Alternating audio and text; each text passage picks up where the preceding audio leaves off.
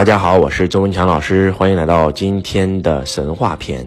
前段时间周老师录了一篇音频，叫《阳阳篇》，我说我也生病了，也阳了。下面有条评论特别特别有意思，然后有一个粉丝一直在怼，他说：“周老师，你一直在说你是一个修行之人，修行者怎么可能也会得病毒呢？修行者怎么可能也会阳呢？修行者怎么可能也会生病呢？证明你根本就是骗人的，你不是修行者。”呃，我看完这个评论以后呢，这个特别特别的感觉搞笑啊！为什么觉得搞笑呢？但是我搞笑完以后，我突然又感觉到，哎呀，我觉得要给大家录一篇神话片。为什么要给大家录神话片呢？很多人认为，乔达摩悉达多这个人，也就是被你们称为佛祖那个人，啊，能上天入地啊，然后呢，能够这个有八十六个神通，就像那个神话片演的一样，非常的厉害啊！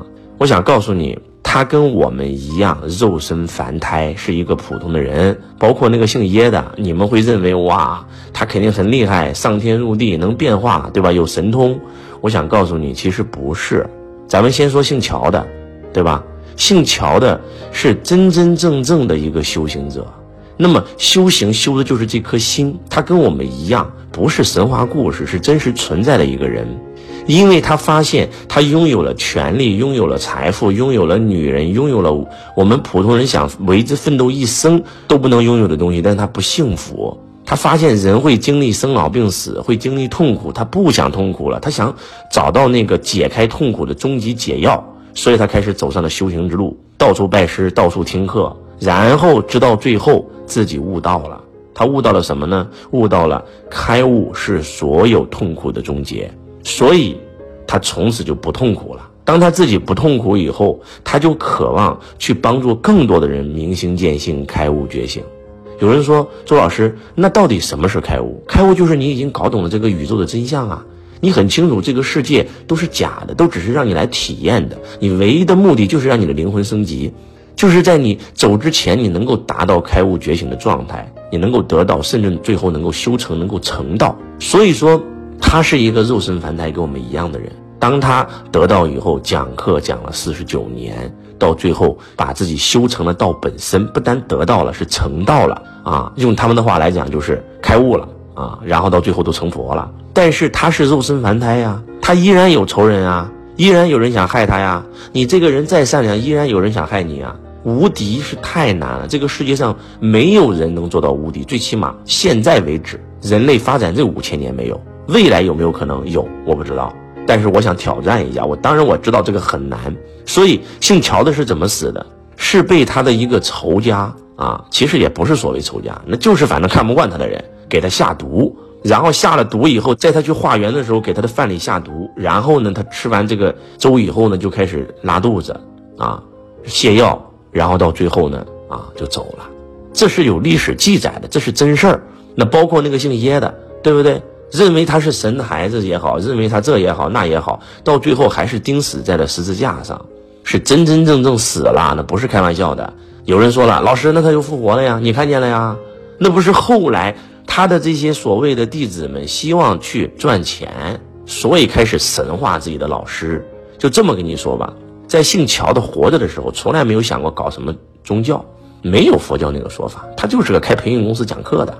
想让更多人好，他不希望让别人信他，更不想让别人信教，因为他自己就是个世上最大的叛教徒，对吧？他一出生就是婆罗门教的，而且他是婆罗门主啊，啊不对，他是刹帝利主，啊，所以说他本身就是一个所谓的叫做叛教徒，他是一个无神论者，他信的是什么呢？信的是真理，包括姓耶的也是一样，在他那个年代出生的全是犹太信徒，但是他不信犹太，叛教了，到最后呢，他追求的是什么？信仰。宇宙真理信仰的不是自己，更不是什么教。他活着的时候也没有什么所谓的啊，基督教也好，什么教也好。所以说，这都是后来人物的神话，就像关羽一样。那关羽活着的时候，他就是个普通人啊，对不对？到最后失败了，身首异处，大意失荆州。但是后期的统治者为了希望自己的将领都能够像关羽一样，永远不背叛，永远忠心，永远忠义。然后就不停的讲他的神话故事，然后不停的神话，不停的神话，不停的神话，到最后关羽成为神了。关羽到现在活着的时候他估计也没想明白自己为什么变成残神，所以这都是神话的一部分。我想告诉我们在座的各位，所有的修行者，他跟我们一样都是肉身凡胎，也会生病，也会生老病死，对不对？没有所谓你们想象的那些神通，不要拘迷于那些神通，修神通永远不可能开悟。所以说，当一个粉丝给周老师留言说：“周老师，你说你是修行之人，结果你阳了，证明你是假修行者，那就很可笑。”给大家举个案例吧。那日本的稻盛和夫先生是不是个大修行者？创立了两家世界五百强，把所有钱全捐掉，然后皈依佛门。你如果看过他的书，不管是活法。心法干法，你能够明显的感受到，这这个人一定是得道之人。但是到最后呢，对吧？那不也是在二零二二年的时候离开了我们吗？他也会生老病死，他也会老。所以不要去想着那些神话故事，真真正正的修行是什么？真真正正的修行就是从生活的点滴里面，从衣食住行里面，从你遇到的每一个人、每一件事里面来修自己。就像王阳明先生讲的一样，此时不修，等待何时啊？修的是什么？修的就是这颗如如不动之心啊！我们在经历好事的时候，顺境享受，享受人生；逆境呢，成长啊，修行啊，拿到背后的礼物啊，让自己的境界越来越高啊！就像二零二二年，他来了以后，我们每一个人的收入都有下滑，我的收入都下滑了，今年，但是又能怎么样呢？哎，我觉得我对我的二零二二年还是蛮满意的，因为我离道更近了呀。因为我花了更多的心思在线上打造更多好的产品，因为我花了更多的心思在我的团队上，让我的团队、让我的总裁、让我的分公司总裁全部都在成长。所以，什么是修行？就像我奶奶离开我这件事儿一样。普通人如果遇到亲人的离世，可能会沉浸在悲伤里出不来，而周老师也会悲伤。我可以瞬间从悲伤的情绪里走出来。也就是说，修行跟不修的区别是，你碰到了一件事儿，可能是离婚，可能是呃失恋，甚至是失业，或者亲人的离世，或者生意的破产，有可能就这一件事就能折磨你一辈子，就能让你这辈子躺平，甚至自杀。但是一个真真正正的大修行者，一个已经觉醒的人，他不会这样，他也会升起情绪，因为毕竟还是人，还没有成圣成贤，还没有成佛成道。他还是会有情绪，但是他可以让这些情绪秒迁。什么叫秒迁呢？一秒钟可以从悲伤里出来。但是我不想从悲伤里出来啊！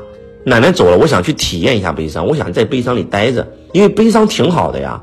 天天在喜悦的状态里，没有悲伤也不行啊，对不对？我要在悲伤的情绪里找到奶奶背后给我的礼物是什么，所以我很享受悲伤，而且我能通过这件事悟到更高的东西，能够让我离道更近。